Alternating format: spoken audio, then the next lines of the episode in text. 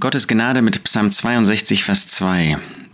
Da lesen wir, dass der Psalmist, dass David sagt: Nur auf Gott vertraut still meine Seele, von ihm kommt meine Rettung. Was für ein Vertrauen finden wir hier bei David. David lebte in schwierigen Lebensumständen. Ja, er hatte auch schöne Tage. In der Jugend, wo er die Herde seines Vaters weiden konnte. Dann die erste Königszeit, sowohl in Hebron, wo er im Wesentlichen über Juda herrschte, regierte, als auch dann später über Israel. Aber er hatte auch sehr schwerwiegende, sehr lange Verfolgungszeiten. Wir denken an die Zeit unter Saul. Wir denken an die Zeit, wo sein eigener Sohn Absalom ihn verfolgte und ihm nach dem Leben trachtete. Aber er hatte seinen Gott.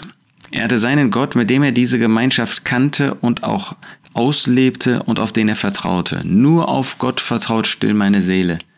Er hatte lernen müssen, dass selbst gute Freunde, beste Freunde, Vertraute wie Ahitofel, der ihm ein guter Ratgeber war, wie sie sich von ihm abgewendet haben, wie sie ihren eigenen Vorteil suchten, wie der Jesus das bei Judas Iskariot erleben musste. Und da lernte er, dass er nicht auf Menschen vertrauen sollte, sondern auf Gott. Vielleicht hast du das auch erlebt, dass ein guter Freund sich abgewendet hat, dass du auf einmal allein dastehst, wo du jemanden zur Seite hattest vorher, mit dem du dich austauschen konntest und der sich jetzt weggewendet hat, der dich vielleicht sogar hintergangen hat, der dir vielleicht sogar deinen Ehepartner, ja, wie wir menschlich sagen, ausgespannt hat, der ihn dir weggenommen hat, der damit letztlich Hass ausgedrückt hat. Aber da gibt es den einen, dem du weiter vertrauen kannst. Wenn du hintergangen worden bist, wenn du, ähm, wenn jemand gegen dich gesündigt hat, auf den du vorher dich gestützt hast, der dir zur Seite stand, da bleibt Gott. Und da kannst auch du sagen: Nur auf Gott vertraut still meine Seele. Ihn haben wir und er wird ewig bleiben für uns.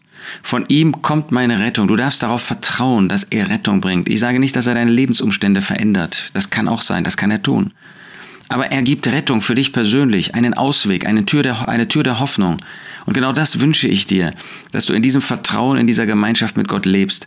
In dem Bewusstsein, dass er wirklich Rettung bringt, wie auch immer, wann auch immer, wo auch immer.